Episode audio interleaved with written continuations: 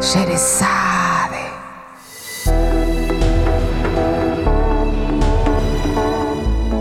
¿Qué buscan las organizaciones para ser más cercanas? ¿Qué canales utilizan? ¿Cuál es el rol de los líderes y cuál es el impacto de la transformación digital en el negocio y en las personas?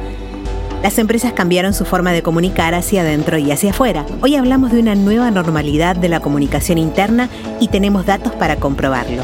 Somos BW, especialistas en comunicación interna. Desde hace 10 años realizamos un estudio de mercado que nos permite observar y obtener datos sobre la evolución de la comunicación interna en las empresas más importantes de la Argentina y América Latina. En BW, todo lo que hacemos es guiado por un propósito que nos inspira: conectar personas para crear mejores empresas. Las áreas me envían lo que quieren publicar, lo redacto, diseño y lo envío. Las áreas me cuentan cuál es su necesidad y juntos co-creamos lo mejor para cumplir el objetivo de comunicación. ¿Te sientes identificado con alguna de estas oraciones? En el mundo de la CI hay distintas realidades. Según nuestro diagnóstico de CI, el 28% de las empresas afirma tener un rol de creadores y ejecutores del plan estratégico de CI, y otro 20% sostienen que desarrollan y gestionan medios de CI, y solo el 6% dijo que ocupa un rol de consultores internos. ¡Qué desafío!, ¿no? ¿Cómo hacemos para ser más consultores internos y menos gestores de medios? ¿Podemos? ¿Queremos? Bueno, el podemos te lo vamos a responder en este podcast. ¿Queremos? Te lo dejo a ti. No hay una fórmula exacta como para nada en la vida, pero sí hay hábitos que podemos crear con un mix de habilidades de comunicación, posicionamiento del área, tecnología que lo permita y, sin duda, cultura que acompañe. ¡Wow! Suena mucho.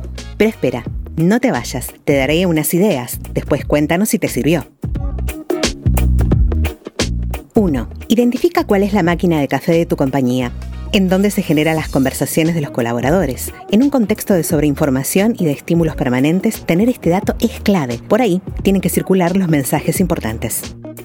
2. Brinda talleres, herramientas y acompaña a los y las líderes para que puedan ocupar eficientemente su rol de comunicadores. No los sueltes. Ser líder en este contexto es desafiante. Acompáñalos, escúchalos, poténcialos con tus conocimientos sobre la disciplina. 3. Mide. Obtén los KPIs de tus canales, campañas y contenidos que circulan por la compañía. Y así, cuando las áreas tengan una necesidad, tendrás datos para saber qué estrategia es la mejor. 4. Desarrolla un ecosistema de medios que te permita darle voz a otras áreas y no ser la única área emisora y generadora de contenidos. No hace falta que te diga que hoy somos todos prosumidores, ¿no? Hoy hay mucha tecnología que habilita esta posibilidad, solo hay que usarla. Y por supuesto tener una cultura abierta, y la cultura se hace de hábitos. 5. Cuenta con una red de influencers que sean tus voceros y referentes. Están ahí, encuéntralos, capacítalos y potencia su rol.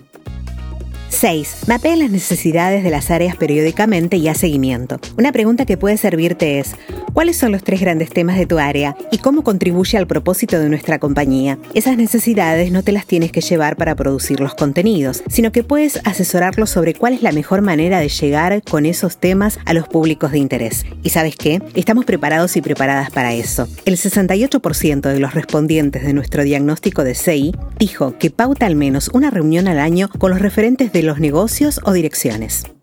7. Conviértete en curador de contenidos. La información circula, quieras o no, por medios formales e informales, y tú puedes ordenarla, hacerla fácil para los y las usuarios y usuarias, y a su vez contribuir a algo más grande. Y si posicionas determinados contenidos que hagan un aporte significativo al propósito de tu organización, y si ayudas a otras áreas a vincular lo que quieren comunicar con el propósito y con los objetivos de negocio, esto está en nuestras miradas, solo tenemos que hacerlo realidad. Según nuestro diagnóstico también, el 27% indicó que la contribución de la CI dentro de la empresa es acompañar la transformación cultural y o digital, y otro 16% afirmó que es transmitir el propósito de la empresa, sus valores y su cultura.